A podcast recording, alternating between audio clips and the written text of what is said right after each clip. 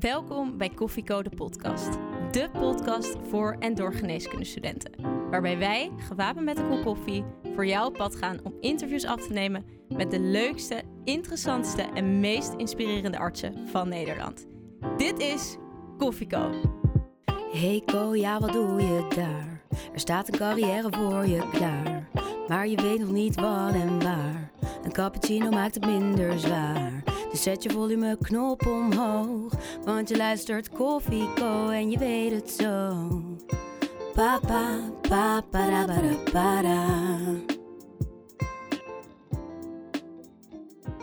Leuk dat je weer luistert naar Koffieko, de podcast. Wij zijn Eva en Doris en vandaag belichten wij eindelijk, ik mag wel zeggen eindelijk, een van de grootste en belangrijkste vakgebieden binnen de zorg, namelijk de huisartsgeneeskunde. In een aantal portretten zullen wij dit brede vakgebied op de kaart gaan zetten. En we gaan vandaag beginnen met een hele speciale huisarts, dokter Astrid Hertog. Huisarts in het midden van het land, kaderarts GGZ en sinds kort opleider in regio Amsterdam. Astrid, welkom. Dankjewel. Leuk dat je er bent. Ehm, om maar meteen met de deur in huis te vallen, ben jij een huisarts in hart en nieren? Ja, daar kan ik wel volmondig ja op zeggen. Ja? Ja. En wat, wat houdt dat dan in, huisarts in hart en nieren? Wat houdt het in? Ehm, als je huisarts in hart en nieren bent, ehm, dat dat betekent dat je een, een roeping hebt, ehm, dat je voor je patiënten gaat, vooral kijkt eh, naar de mens achter de patiënt, naar de mens achter de ziekte, naar de vraag achter de vraag. Eh, en ik denk dat wij dat als huisartsen, dat wij daar wel de specialisten in zijn eh, onder de dokters. Om die specialist te kunnen zijn, om dit goed te kunnen uitvoeren, heeft u daar een kopje koffie voor nodig? Dat lijkt me wel heel erg lekker, ja. En, ja. en als we hem dan voor u mogen inschenken, hoe, hoe drinkt u hem? Ik drink hem zwart, alleen maar koffie, zeiden wij vroeger thuis altijd. Ik heb dit nog nooit gehoord, zwarte koffie, dat je dan zegt alleen maar koffie. Zonder melk, zonder suiker, zeg maar. Als alleen maar koffie. Oh Alleen maar ja, koffie. alleen maar koffie dus. Alleen maar koffie. We doen er helemaal niks geks bij. Nee, What you see is what you get. ja. Leuk Eigenlijk antwoord. Koffie zonder ko. Ja, Koffie zonder ko. Maar de laat je de ko wel eens brengen? Nou nee, ik denk dat ik ook regelmatig het voor de ko haal. oh ja. Dat doen we, doen we samen. En wisselwerking. Ja, Bij iedere gast die bij ons eh, aan tafel zit, duiken wij altijd even terug in de tijd. Helemaal aan het begin van het interview. Om, om jou nog iets beter te leren kennen, maar ook om eh, onszelf een beetje te kunnen ide- identificeren. Ehm, dus wij stellen altijd een belangrijke vraag. Hoe was, hoe was jij als co-assistent? ja, dan moet ik inderdaad wel diep gaan graven. Ehm, en toen was het vooral veel status eh, zoeken. eh, Met Bloed- de handgeschreven statussen. ja, bloed prikken en dat dan naar het lab brengen. Ehm, foto's gaan zoeken bij de radiologie. Dus je was eigenlijk een beetje ja, echt de sjaars eh, van de, van de afdeling, zou ik maar zeggen. ja. Ehm, en als senior co- eh, co-assistent was je iets meer, eh, had je iets meer ehm, verantwoordelijkheden, maar nog steeds gelukkig uiteindelijk nul. Ehm, ik heb wel een, een ruige studententijd gehad. Dus daardoor merkte ik tijdens mijn kooschappen wel dat er hier en daar wat hiaatjes zaten. En ik vond het wel heel lastig om dan vragen te stellen. Want dan dacht ik, nou, dan vinden ze me vast een ongelofelijke deus. En achteraf heb ik dat heel erg jammer gevonden. Want ik denk, tijdens je kooschappen kan je juist zoveel leren. En die mensen die zie je toch nooit meer. En als je maar zorgt dat je tijdens je kooschap groeit en laat zien eh, dat je veel hebt geleerd, dan ga je uiteindelijk niet weg met een onvoldoende omdat je aan het begin niks wist. Dus had ik dat toen maar geweten. Maar kwam dat omdat je dan niet durfde? Of? Ja, ik durfde het gewoon niet. Nou, dat, dat herken, dat denk elke co-assistent herkent dat wel, toch? Ja, Dat je bij zo'n grote overdracht zit en dat je denkt, oeh, ik wil eigenlijk nu dit vragen. Maar misschien had ik dat al lang moeten weten, dus ik vraag het maar niet. Ja. en dan wordt vervolgens de vraag die jij wilde stellen, wordt gesteld. En dan denk je, het was dus een goede vraag. ja, dat gevoel. Ja, Ehm, en we nemen al een klein stapje vooruit, maar in jouw huisartspraktijk lopen ook heel veel co-assistenten rond. Wat vind je van de co-assistent van nu eigenlijk? Lijkt dat op de co-assistent die jij in 1992 was? Nou, ik vind dat de co-assistent tegenwoordig veel meer bagage heeft.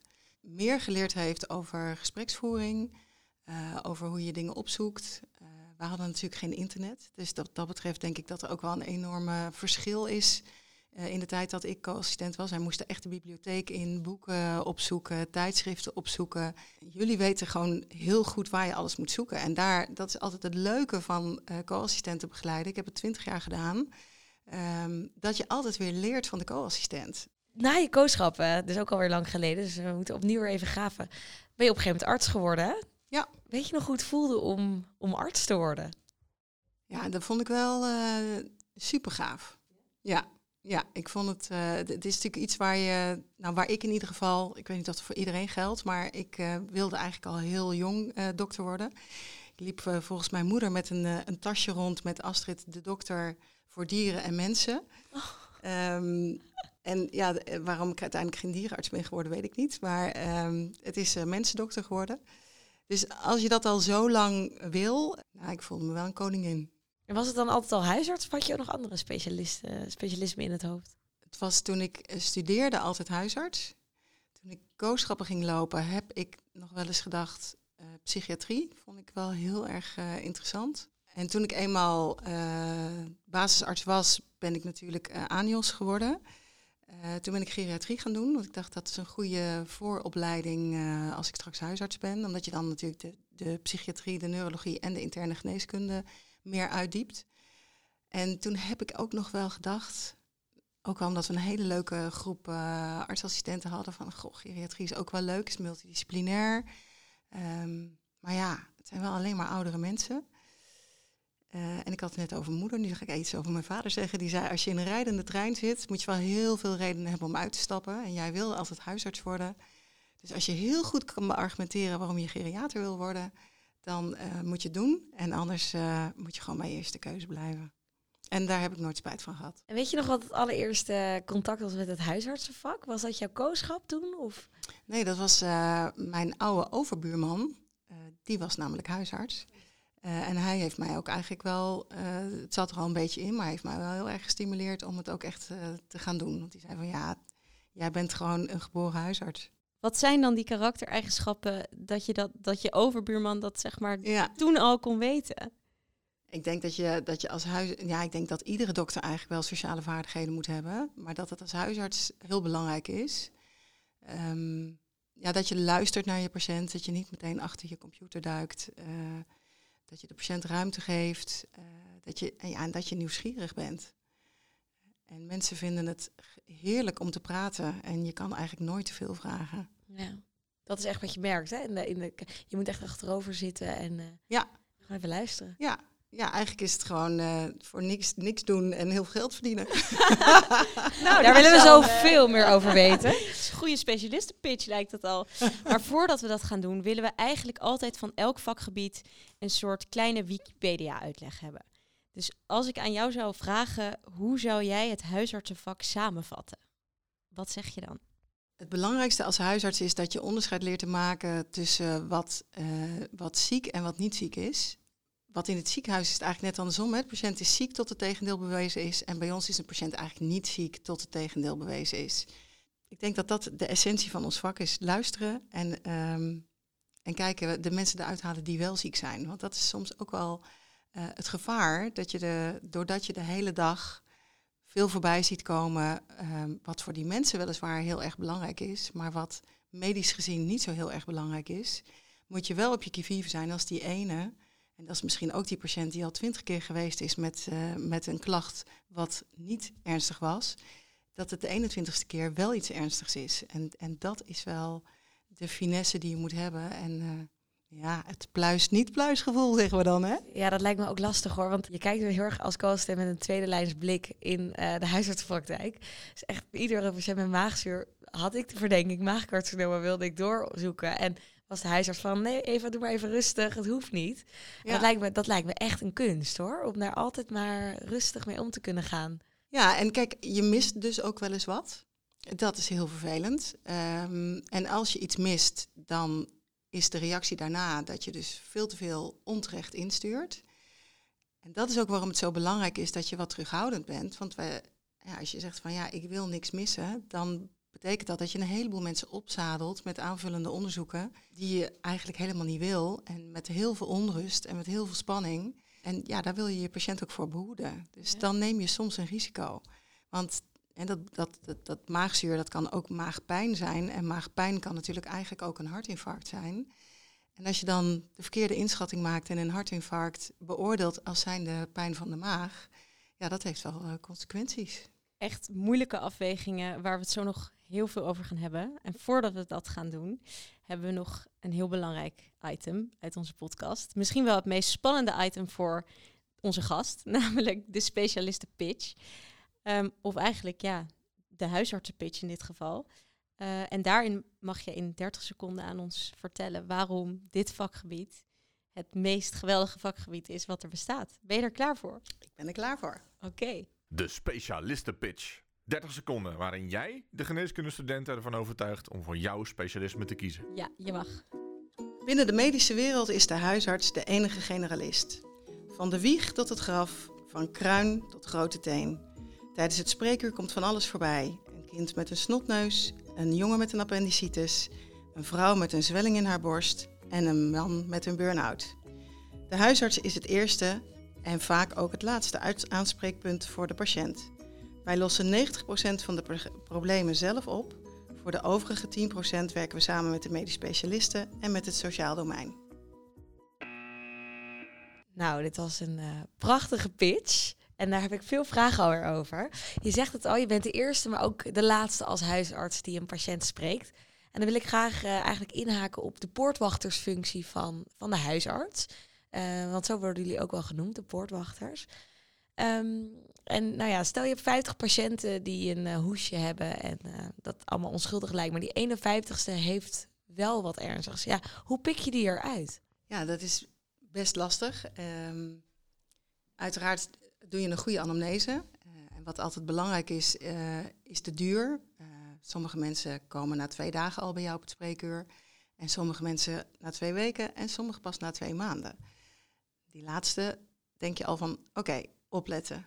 En als je dan iets vindt, dan is het makkelijk. Hè. Als je een pneumonie vindt of als je een bronchitis vindt, dan ga je die uiteraard behandelen.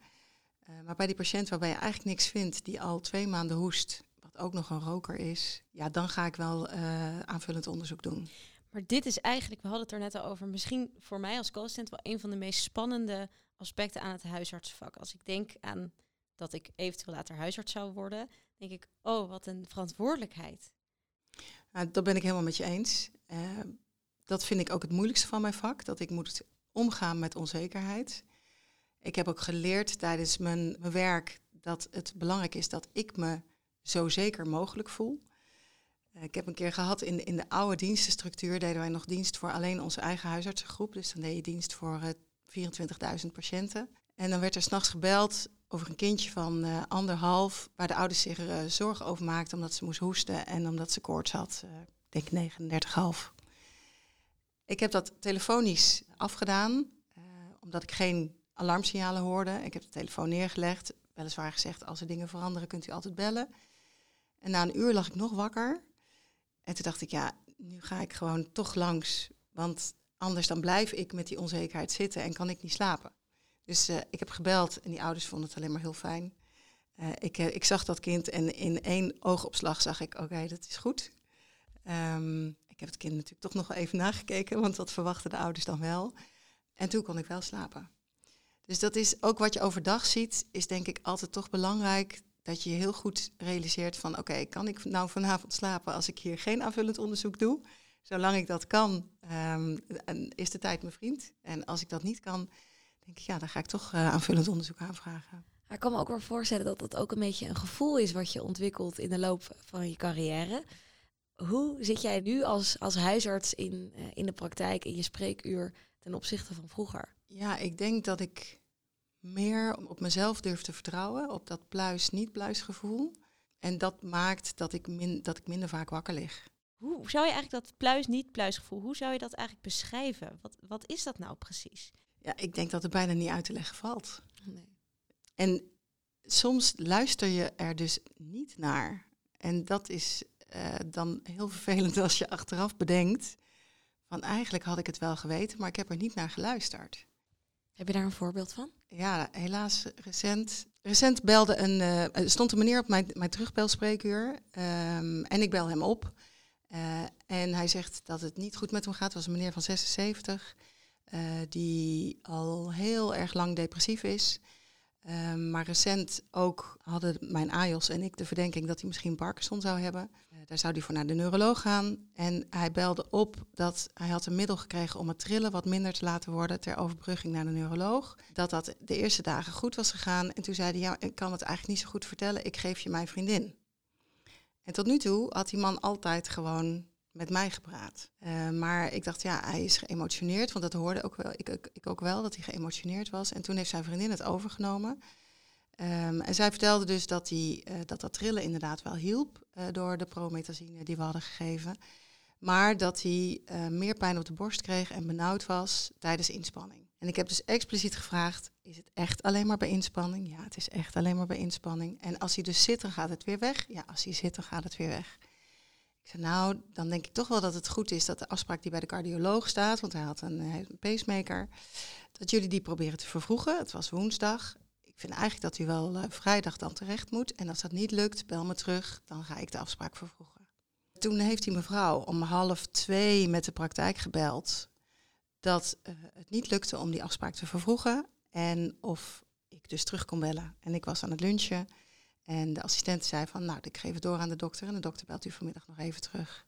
En om kwart voor twee werden we gebeld door de ambulancebroeder dat ze aan het reanimeren waren. En of die meneer een reanimeerverklaring had. Eigenlijk een niet-reanimeerverklaring. En dat had hij. Dus ik heb gezegd, stop maar met reanimeren en ik kom er nu aan. En dan denk je dus, oké, ik had ergens dus wel dat niet-plausgevoel. Ik heb het goed uitgevraagd. Had alleen maar pijn en benauwd bij inspanning. En toch had ik dus naar dat stemmetje moeten luisteren. Ja, en dan kan je allerlei excuses bedenken. Het was druk. Uh, en achteraf denk ik, uh, ja, dat was niet goed. Of het anders was gelopen, weet je niet. En uiteindelijk denk ik dat, dit, dat het goed is zoals het gelopen is. Een vriendin heeft ook absoluut geen rancune. Uh, zegt van nou, er is hem ook veel leed bespaard gebleven. Maar ja. Een heftige casus. Bedankt dat je dat uh, met ons wilde delen in de podcast. Echt heel mooi. Wat neem je mee nu als huisarts? Als je zoiets hebt meegemaakt, dan, dan maakt dat dat de eerste maanden je veel sneller een ambulance laat komen voor dit soort mensen. En als dat dan weer tien keer uiteindelijk gelukkig geen myocardinfarct bleek te zijn, dan krijg je weer je vertrouwen en uh, dan kan je ook weer verder. Nou gelukkig maar. Wat ik heel bijzonder vond tijdens mijn kooschap huisartsgeneeskunde is dat um, in het ziekenhuis heb je heel snel heel veel diagnostiek voorhanden. En als huisarts, zoals je eigenlijk net al zei, moet je soms in onzekerheden um, toch handelen. Hoe is dat om het bij de huisarts met minder apparatuur toch goed te doen? Ja, je hebt je handen en je ogen en je oren. En die moet je goed gebruiken. En het voordeel is natuurlijk ook dat toch heel veel mensen die bij ons komen geen echte ziekte hebben. Die hebben weliswaar klachten en we kunnen die klachten soms ook verlichten. En ja, heel veel mensen behoeven ook dus niet aanvullend onderzoek. En de kunst is om juist die 10% eruit te halen die het wel nodig heeft. Ja, daarvoor vraag je toch heel vaak dingen aan die onterecht waren. Dan kan je ook afvragen wat is onterecht. Als iemand zich heel veel zorgen maakt om vermoeidheid die al langere tijd aanhoudt. En jij kan met bloedonderzoek iemand geruststellen dat er verder niks ernstig aan de hand is. Dan vind ik dat niet helemaal ten onrechte. En waar de kranten vol over stonden op een gegeven moment over de, uh, de onterechte zorg die wordt uh, geleverd.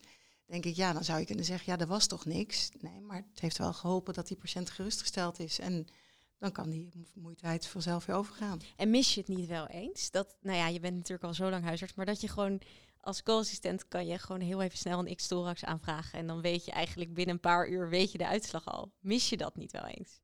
Nee. Nee, dat kan ik echt volmondig zeggen dat ik dat niet mis. Want als ik het wil, dan kan ik het aanvragen. Ja, ja precies. Dat is, dan is het ook nog voorhanden. Ja, en dan ja. kan het ook nog soms dezelfde dag. Ja. En zeker ook met bloedonderzoek bijvoorbeeld, dat kan ik nog dezelfde dag aanvragen. En dan heb ik ook dezelfde dag de uitslag. Dus soms gebeurt dat ook wel, dat ik denk van ja, dit is zo acuut, hier moet ik echt iets mee. Uh, en dan heb je gewoon aan het eind van de dag heb je het rond. Wat vind jij het allerleukste van het huisartsvak? Het allerleukste vind ik het contact met mijn patiënten. En dan ook nog specifiek de groep uh, mensen met een licht verstandelijke beperking. Ik heb een aantal huizen in mijn praktijk gezinsvervangende huizen noemen ze dat. Daar wonen mensen met een verstandelijke beperking en die hebben 24 uur zorg. En ja, wat ik wel heel leuk vind om te vertellen is dat in een van die huizen woonde een vrouw en een man die al heel lang verliefd op elkaar waren. Uh, een vrouw van 48 en een man van 65. Allebei hadden zij het syndroom van Down. En zij zijn vier jaar geleden getrouwd. En er werd mij gevraagd of ik als dokter uh, daarbij wilde zijn. En ik ben eigenlijk nooit bij sociale uh, aangelegenheden van patiënten. Ik ga ook nooit naar een begrafenis. Omdat ik vind, als ik naar één ga, moet ik naar allemaal gaan. En dan zou ik niet weten waar ik de tijd vandaan zou moeten halen. Gelukkig gaan er niet zo heel veel mensen dood. Maar het zou toch best veel tijd kosten. Um, maar daar ben ik naartoe gegaan. Ze, ze, zag er prachtig uit en hij ook. Kwamen met een hele grote auto aangereden. Zij zag me, ze stapte uit die auto en zij zag mij. Uh, en ze verloog me echt in mijn armen van... Dokter, dat u op mijn trouwdag bent. En ze vond het zo mooi. En ik vond het zo geweldig dat ik daarbij mocht zijn. Ja, en die, die mensen die stelen je hart. Altijd als ik daar kom, er wonen twintig mensen in dat huis. Uh, dan kan ik eigenlijk niet om, uh, om een van de bewoners heen. Want iedereen wil even gedag zeggen. En sommigen willen ook even knuffelen. en je bent de huisarts van het hele huis. De huisarts van Wat het hele geweldig. huis. Ja, dat is Ja. dus wel ook weer heel bijzonder dat je als huisarts een van misschien wel de meest kenmerkende dingen dat je thuis komt bij dus ook dit soort huizen, maar je komt Ja. überhaupt thuis. Je doet huisbezoeken. Ja, en dat leert je heel veel over je patiënten. Ehm, want je ziet hoe mensen wonen, je ziet hoe, hoe ze met het kind omgaan, je ziet eh, ehm, in wat voor een soort wijkje ze wonen. En dat, dat geeft ongelooflijk veel informatie. En wat ik altijd doe, is dat ik een condoleancevisite doe als iemand is overleden, ongeveer zes weken eh, bij de nabestaanden. Dat wordt ook enorm gewaardeerd door de, door de patiënten. Ja, ook dat geeft, geeft gewoon weer eh, een nieuwe start. Want je hebt vaak hele intieme dingen meegemaakt. Veel mensen sterven thuis, willen ster- zelf thuis sterven. Eh, bijna alle euthanasieën vinden in de thuissituatie plaats eh, en worden uitgevoerd door de huisarts. Als je zoiets meemaakt, is het ook heel fijn als je dat samen nog een keer kan evalueren, hoe dat is gegaan en wat het voor hun betekende. Dat is natuurlijk het belangrijkste. Maar ik vertel dan ook altijd wat het voor mij betekend heeft. Het zijn wel hele echte contacten die je hebt. Hè? In Ja. het ziekenhuis komen mensen, nou misschien wel opgedirkt of op hun best komen ze naar de spreekkamer. Maar als huisarts zie je wel de echte wereld van de patiënt. Ja, Ja. Wat is de gekste thuissituatie waar, waar je ooit bent geweest? Dat was eh, tijdens een dienst. Ehm, moesten wij een visite rijden bij een meneer die buikpijn had. En verder konden ze eigenlijk niet zoveel erover zeggen. En het was een meneer van 68. En we kwamen eh, in een boerendorp. Die heb je ook nog in het midden van het land. En het was heel erg donker en er waren allerlei verschillende gebouwtjes. En er was bijna geen verlichting. En we moesten dan naar een, een huis. Eh, en er was al iemand anders die ging ons de weg wijzen waar dat dan was. En toen kwamen we in een huis, we kwamen in de keuken binnen en het was, daar was het ook heel donker. Eh, er stond een tafel in die keuken, een hele gammele tafel en er stonden zes pakken lang houdbare melk. Er was een eh, wasbak, echt zo'n ouderwetse zwarte granieten wasbak met alleen koud water. Eh, en die man die zat dus op een stoel, slecht verzorgd. Toen zei ik van, goh, waarom eh, moesten wij bij u komen? Ja, ik heb zo'n buikpijn allerlei vragen gesteld. Hij kon eigenlijk kon hij zelf ook niet zo goed antwoord geven. Dus ik denk dat hij wel een verstandelijke beperking had. En uiteindelijk zei ik, nou, ik denk dat ik u toch wel even moet nakijken. Nou, dat was goed. Dus, maar dat kan ik het beste doen als u op bed ligt. Dus we moeten even naar uw slaapkamer. Nou, dat was ook goed. En toen moesten we dus do- door, en de keuken was het dus helemaal warm. Toen moesten we door de woonkamer. Nou, dat was ook allemaal donker en dat was koud. En toen kwamen we in zijn slaapkamer. En daar schoten wat muizen weg. Toen zei hij, ja, dat zijn mijn vriendjes. Zei hij helemaal, helemaal blij. Ehm, toen zei ik, oh, nou, leuke vriendjes heeft u. Ehm, en toen zei hij, en, en toen zag ik zo'n kussen liggen wat helemaal bruin was. van de zever, zoals we dat noemen. Dus het was echt te vies om aan te pakken. En dat was die meneer zelf ook. Ehm, dus ik heb wel handschoenen aangedaan. Ik dacht, ja, ik ga hier echt niet met mijn blote handen deze meneer nakijken. En ja, dan, dan schrik je ook wat je, wat je. Want die man had natuurlijk niet zomaar een dokter gebeld. Dus ik denk dat hij echt een enorme tumor in zijn buik had. Het voelde keihard aan. Het was echt heel groot. En het was toen inmiddels kwart voor elf avonds. En toen heb ik gezegd, we gaan u een hele goede pijnstiller geven. En dan eh, gaan we morgen kijken wat we gaan doen. Je vertelt het echt alsof het nog de dag van gisteren was. Ja, ik denk dat het eh 15 jaar geleden is. Maar dit soort dingen blijven je zo bij. Dat is, zo, het alsof je in een film terechtgekomen bent. Ja. Eh, en, en alles wat je ziet, dat, dat neem je in je op. En denk je, ja, hoe is het mogelijk dat dit bestaat in het midden van Nederland? Dit is toch uniek aan het huisartsenvak, dat je gewoon een Ja. kijkje neemt bij iemand thuis. Ja, Ehm, ik wil nog een heel ander onderwerp aansnijden. Ehm, denk een leuk onderwerp, namelijk het imago van de huisarts. En ik vroeg me af, wat is volgens jou het imago van de huisarts onder andere artsen of onder co-assistenten die bij jou komen? Wat, wat voor opvattingen heersen er? ja. Er wordt natuurlijk altijd gezegd, als ik eh, dit of dat of dat niet kan worden, dan kan ik altijd nog huisarts worden. Ik denk dat dat het imago is. En dat kan ik me ook wel voorstellen, omdat eh, je als, als student en ook als, als co-assistent het merendeel in het ziekenhuis rondloopt.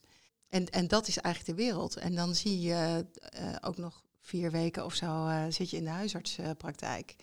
En heel vaak hoor ik dan toch wel van co-assistenten die zeggen, god, is toch wel heel erg leuk. En eh, jullie doen toch ook wel heel erg veel. En dus ik, ik denk dat dat bij de co-assistenten zo is. Ik denk dat bij andere dokters over het algemeen de jonge specialisten niet zo'n hoog pet van ons op hebben. En de oudere specialisten zeggen, nou, ik zou dus nooit huisarts kunnen zijn. Want die realiseren zich dat wij alleen onze handen, onze ogen en onze oren hebben.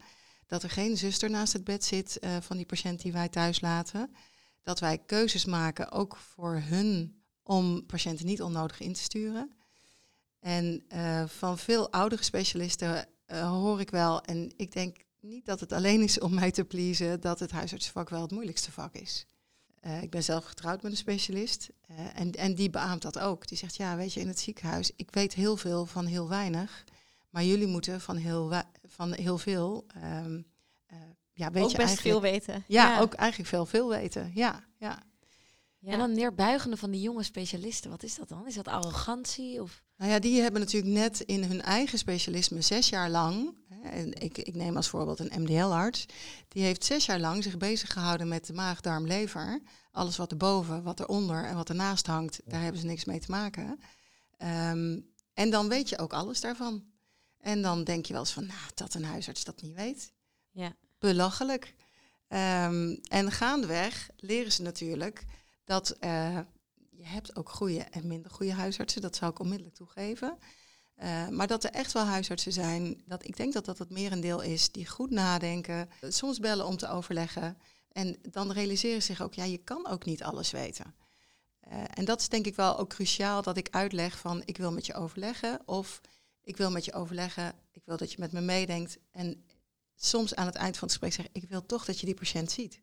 Ook al denk jij dat het niet nodig is, ik heb zo'n naar gevoel hierover. En ik zou het heel fijn vinden als je meekijkt. En dan is mijn ervaring dat ze dat eigenlijk altijd willen. Soms ook inderdaad zeggen van, goh, ja, je had inderdaad wel gelijk. Hoe vind jij dat de, het huisartsenvak onder dus co-assistenten en geneeskundestudenten eigenlijk eh, wordt gepresenteerd? Want wij krijgen maar heel kort van jullie eh, specialisme mee. Net vier weken eh, loop je in een praktijk mee. Dat is toch te weinig? Dat kan ik alleen maar beamen. en ik weet niet of jullie ook tijdens de eh, bachelor al met huisartsen in eh, aanraking komen. Maar eh, ik kan me voorstellen dat je he- als huisarts hele leuke patiëntpresentaties kan geven. Alleen het lastige is, wij zitten natuurlijk een end weg van de universiteit. En een specialist die is hier aan het werk en die Komt neemt, even langs. ja, die neemt zijn patiënt mee en die komt even langs. En voor ons betekent dat eigenlijk een halve dag uit de praktijk weg. Eh, ook nog inderdaad een patiënt vragen of die bereid is mee te gaan.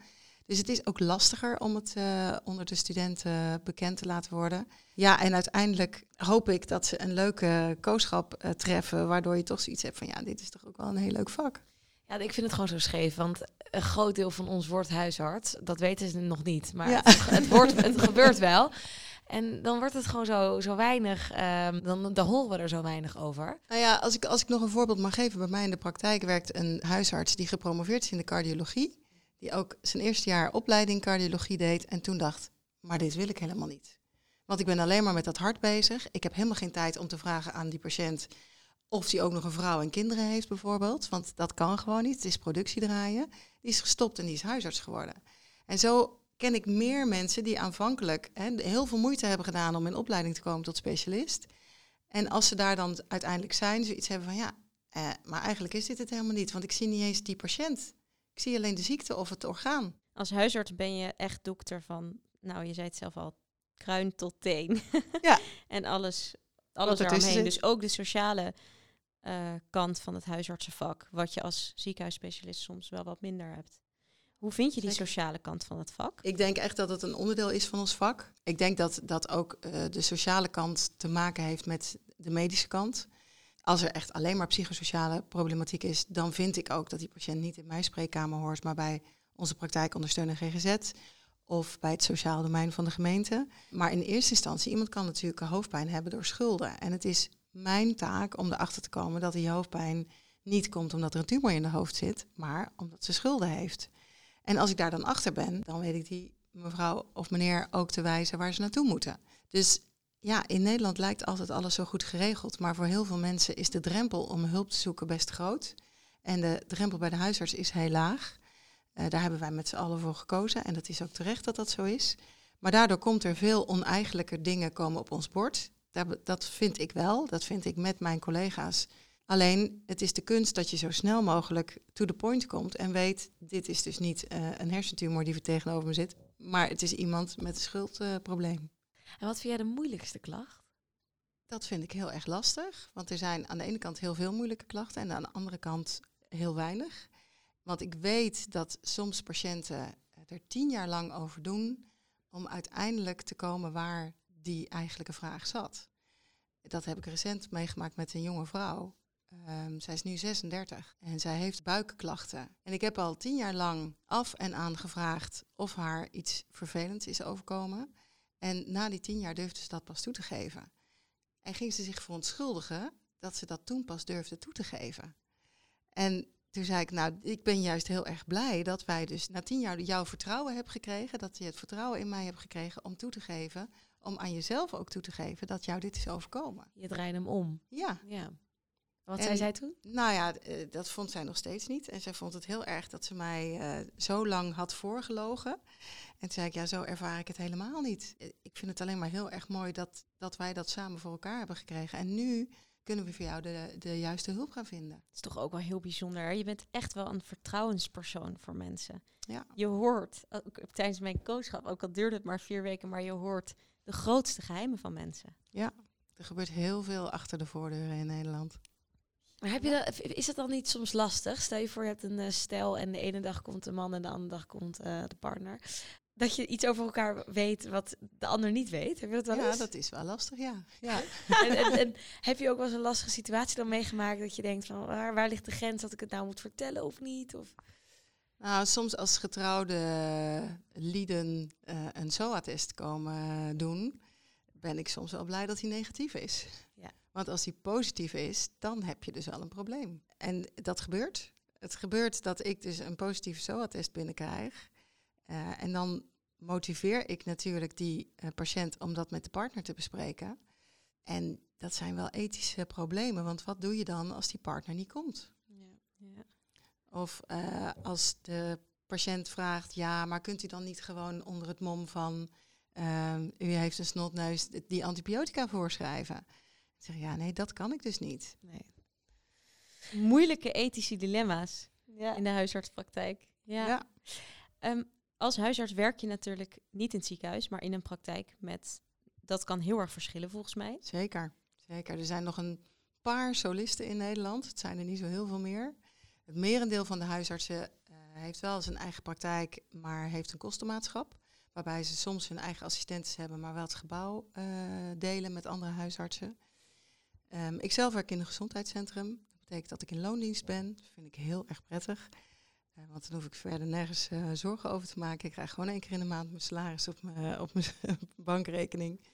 En wat ik heel fijn vind is, ik heb zes collega's. eh, daarnaast werken ook fysiotherapeuten, ehm, diëtisten. We hebben een apotheek in het pand. En je kan overleggen met elkaar en je staat niet zo heel erg alleen. Dus als je iets naars meemaakt, bijvoorbeeld een reanimatie op straat... en je komt terug op de praktijk, dan kan je dat even delen met een andere dokter... die dat misschien ook wel eens meegemaakt heeft, een mislukte reanimatie. is toch anders dan dat het moeten delen met, eh, met de assistenten. Ja. Die overigens dan ook heel lief zijn en een kopje koffie voor je halen. En zeggen, ik heb de patiënt al afgebeld, want je moet even bijkomen. En voel je je toch niet soms wel eens alleen als huisarts? Maar met je, met je patiënten heb je ook wel heel veel contact. Wat ik ook wel eens mezelf gewoon als een cadeautje geef, is eh, ik heb een rechter in mijn, eh, in mijn praktijk. En dan ga ik het gewoon eventjes hebben met hem over leuke zaken in de rechtbank. Of eh, wat voor leuke zaken die nu heeft gehad. ook al is het dan druk. Dan denk ik, nou, eventjes eh, iets sjeuers voor mezelf. Ja. En ook wel breder dan de medische wereld natuurlijk. Is het nou een dankbaar vak, het huisartsenvak? Het is een heel dankbaar vak. Toen ik eh, dit voorbereidde, ben ik een beetje door mijn. eh, ik heb een grote schoenendoos en in die schoenendoos bewaar ik alle leuke dingen, ehm, maar ook wel verdrietige dingen eh, die ik van patiënten heb gekregen. En ik kwam bijvoorbeeld een envelop tegen en op die envelop stond voor dokter Hertog als ik er niet meer ben.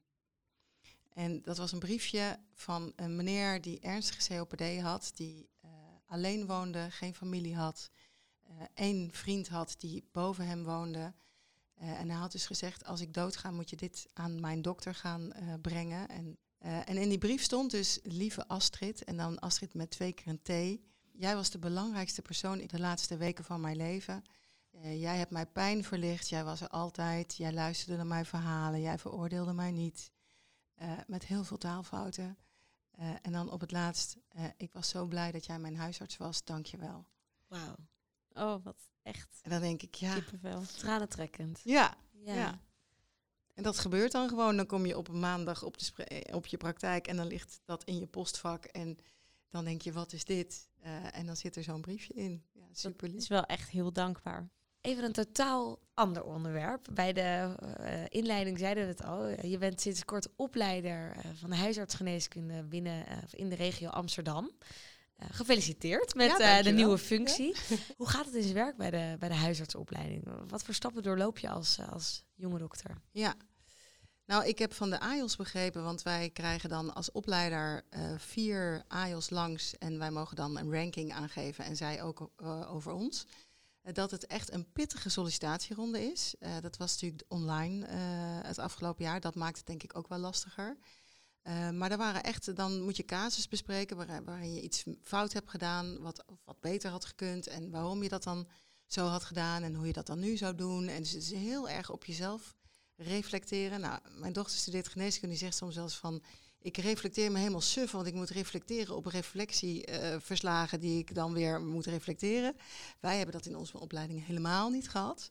Dus dat is weer het andere uiterste. Maar je Maar- reflecteert dan op iets wat je als ANIOS bijvoorbeeld hebt meegemaakt? Ja, of co-assistent? Ja, als ANIOS. Oké. Ja, de in, meeste om in de wel- opleiding te komen. Oké, Ja, precies. Dan moet je, dan, dat wordt dan gezegd, je moet vier casus hebben en die moet je presenteren waar, wat je daarvan geleerd hebt. Ik denk, oké, ik was volgens mij nooit aangenomen als ik nu zou gaan solliciteren. en er worden ook best veel mensen afgewezen. Want dat was in onze tijd, nou moest je het wel heel bond maken als je niet werd aangenomen op de huisartsopleiding. Maar dat, eh, dat gebeurt nu echt, dat mensen niet in opleiding komen. En dat ook wordt gezegd, nou, je hoeft het ook niet meer te proberen, want je bent gewoon niet geschikt. Dan komt de ANIOS bij ons. ehm, en de opleiding bestaat uit drie jaar. Het is een driejarige opleiding, waarin je het eerste en het derde jaar in de huisartsenpraktijk werkt. Dan draai je echt gewoon eh, vier dagen in de week mee. En één dag in de week ga je naar het instituut. Daar heb je onderwijs. Dus dat is ook echt wel anders dan de opleiding tot medisch specialist. Je hebt veel meer onderwijs. En ook daardoor veel meer reflectiemomenten. eh, ja, kijken hoe jij je als dokter persoonlijk ontwikkelt. Omdat ik ook wel denk dat dat echt je bagage is. Kijk, nu met, eh, met het internet kan je eigenlijk alles wel opzoeken. Dus ik zit tegenwoordig ook op mijn praktijk en dan eh, open ik even snel de NAG-standaard als iemand komt met een probleem wat ik wel een paar weken niet gezien heb, of misschien wel maanden niet gezien heb. Dat zoek ik weer even snel op en dan weet ik wat ik moet vragen. Maar hoe ik die vraag achter die vraag boven tafel krijg, dat leer je nu ook voor een deel tijdens de opleiding. Dus je krijgt gewoon meer bagage mee, waardoor je dat misschien ook wel sneller eh, jezelf eigen kan maken. En het tweede jaar is ehm, een half jaar in het ziekenhuis. eh, meestal spoedeisende hulp, ehm, chirurgie, dat soort vakken, cardiologie. Drie maanden eh, verpleeghuis en drie maanden psychiatrie of sociaal. Een keuzevak. Ja, Oké, Ja, daar kan je ook wel dingen in kiezen. Oké, dus de opleiding duurt drie jaar in totaal. Drie jaar in totaal. Je kan het part-time doen. En dat houdt in dat? Dat je volgens mij 80% is part-time. Oké. En dan heb je één dag in de week vrij. Eén dag in de week, eh, ja. Dus dan draai je drie dagen poli. eh, ja, drie dagen, spreekuur. huisartspraktijk. Oké, en dan de, die drie jaar, nou die vliegen natuurlijk voorbij, want de, de tijd gaat snel. En dan ben je huisarts. Ja. Hoe ziet de banenmarkt eruit als huisarts? Nou, volgens mij kan je overal aan de slag. Oh ja? Maar het lastige is dat eh, als je een praktijk opent, komt daar best veel bij kijken. En veel verantwoordelijkheden komen daarbij kijken. Onder andere ook wat de diensten betreft. Hè. Je, je krijgt een aantal diensten naar rato van het aantal patiënten wat je hebt. Eh, die diensten kan je verkopen aan een waarnemer. Maar ehm, afgelopen zomer waren er geen waarnemers te krijgen. Dan ben je dus verantwoordelijk voor je eigen praktijk. Moet jij dus je eigen dienst en, en je eigen praktijk en je eigen diensten draaien. Maar waar, waar kan je als jonge huisarts eh, gelijk in een praktijk beginnen of begin je als waarnemer? Je kan het zelf kiezen. Ik ben eh, meteen, eh, ik, ik was klaar, ik was zwanger, ik heb mijn tweede kind heel snel gekregen en binnen vier maanden had ik deze praktijk. Dus ik heb nooit waargenomen. Want oké, als je eigen praktijk start, begin je dan met ondernemen of kan je dan ook in loondienst? Of als je in een gezondheidscentrum gaat werken, ben je in loondienst. ja. En als je een eigen praktijk hebt, dan ben je eigen ondernemer. Dus dan, dan kan je ook de toko inrichten zoals jij wil. Ja. Eh, dan heb je de, of met z'n tweeën, want het zijn toch wel heel vaak twee eh, mensen die samen één praktijk doen. En dan kan je met z'n tweeën volledig bepalen wat je wil. De co-telefoon. De co-telefoon. De co-telefoon die komt altijd ongelegen. Of die gaat altijd ongelegen. Net als eh, wij die op zak hebben in het ziekenhuis. Ehm, en dat is een vraag ingestuurd door een van onze luisteraars. Leuk? En ik moet zeggen, het was denk ik het meest populaire co-telefoon-item op onze Instagram in tijden. We hebben nog nooit zoveel reacties gehad. Echt iedereen die, nou ja, er zijn heel veel vragen ingestuurd, dus het was moeilijk kiezen. Ehm, we hebben ook een paar van de vragen stiekem al een beetje in het interview gesteld. En er was één vraag, dat vonden wij zelf ook wel een goede vraag, met het oog op de toekomst. Die vraag kwam van Lisanne Veling. Dank voor het inzenden. En zij vroeg zich af, hoe denk je dat het huisartsenvak komende jaren gaat veranderen? Moeilijke vraag meteen. Dat is een hele moeilijke vraag, want ik denk zeker dat het gaat veranderen. Ik denk zoals het nu is, dat het niet meer houdbaar is. Ehm, dat heeft te maken met dat wij echt meer tijd nodig hebben voor de patiënt. De patiëntenpopulatie eh, is een stuk moeilijker geworden dan vroeger. Vroeger woonde een bejaarde in een bejaardenhuis. Eh, en daar was eh, zorg omheen. Tegenwoordig moeten wij dat zelf regelen. De vragen die wij zien in de huisartspraktijk worden steeds complexer. We hebben te maken met wachttijden eh, en alles komt altijd weer terug bij de huisarts. Want eh, het ziekenhuis kan dicht zijn, de GGZ kan dicht zijn, maar de dokter in de wijk is er altijd. En hoe gaat het dan veranderen? En hoe gaat het veranderen? Hoe wij het zouden willen zien veranderen, is dat we wat meer tijd krijgen. Maar ook dat er oneigenlijke dingen bij ons weggaan. En een van de grootste ergernissen is natuurlijk de administratieve lasten. En wat er nu speelt, is dat het hele systeem gebouwd is op wantrouwen. Wij moeten bewijzen wat wij doen. En eh, ga er echt maar vanuit dat de huisartsen op basis van vertrouwen kunnen worden benaderd. En dat hebben we gezien in de, in de coronacrisis. Iedere dokter, ook in het ziekenhuis, iedere dokter heeft zijn verantwoordelijkheid genomen. En we hebben veel meer uren gemaakt. We hebben het met z'n allen gedaan. eh, en het gaat nog steeds door. En dan denk ik, dat is toch het bewijs dat wij allemaal ergens een roeping hebben. En het gewoon echt met z'n allen het beste voor hebben met onze patiënten. Ja. Maar En- hoe, hoe, gaan, hoe gaan we dit veranderen? Ja, daar zijn een heleboel eh, slimme mensen die zich daarover buigen. En die hebben ook het antwoord nog niet. Nee. Dus ik, ik weet het niet. Het is echt op politiek niveau, hè? Ja. Want aan een 10 minuten, eh, 10 minuten gesprek met een patiënt, hoeveel minuten administratie zit daaraan? En, nou, in die 10 minuten redden we het al niet eens Nee. meer. Dus eh, de meeste huisartsen werken nu 15 minuten. Eh, en dan denk ik inderdaad dat je 10 minuten hebt voor je anamnese en je lichamelijk onderzoek en je conclusie en 5 minuten administratie. Dus er komt gewoon een helft of eh, er nog op. Ja, Dit is een vakoverstijgend probleem. Ik heb altijd een beetje het idee dat je als huisarts een soort celebrity bent in een dorp. Dus dat je door de supermarkt loopt en dat je eigenlijk toch wel even bij de groente wordt aangetikt van... hé hey, dokter, ik heb toch nog iets. En dat heel veel mensen kennen jou. Ja. Hoe is dat? Of hoe zie jij dat? Nou, dus ik heb er wel bewust voor gekozen om niet te wonen waar ik werk. En de mensen, als ik daar dus een boodschap doe in de plaatselijke supermarkt, dan spreken mensen mij inderdaad wel aan. Eh, en wat heel grappig was, ik ben een tijdje geleden, heb ik een interview gegeven op televisie. En er zijn ook een heleboel andere patiënten van andere dokters in ons centrum die dan naar mij toe komen. Ja, dokter, ik heb u gezien hoor, ik heb u gezien. En dat, dat hebben ze dus ook allemaal over. En eh, ook patiënten zeiden, ja, mijn, eh, mijn moeder die belde dat u op tv was. En dus ja, ik- toen kwam ik er wel achter van, ja, heel veel mensen kennen mij. Echt een Ehm, beetje een celebrity dus, wat ja. jij zei, toch? Ja, ja, Geinig is dat. ja. En is dat ook wel eens lastig? Dat je denkt, eh, nu even niet? Nee, zo ervaar ik het niet. Nee, goed. We zijn een beetje aan het einde gekomen van het interview. Eh, we zijn namelijk al veel te lang doorgegaan, want het is veel te leuk. Dus wij hebben zelfs aan 45 minuten niet genoeg. Ehm, en het enige wat we nog niet hebben belicht is eigenlijk eh, de vrije tijd.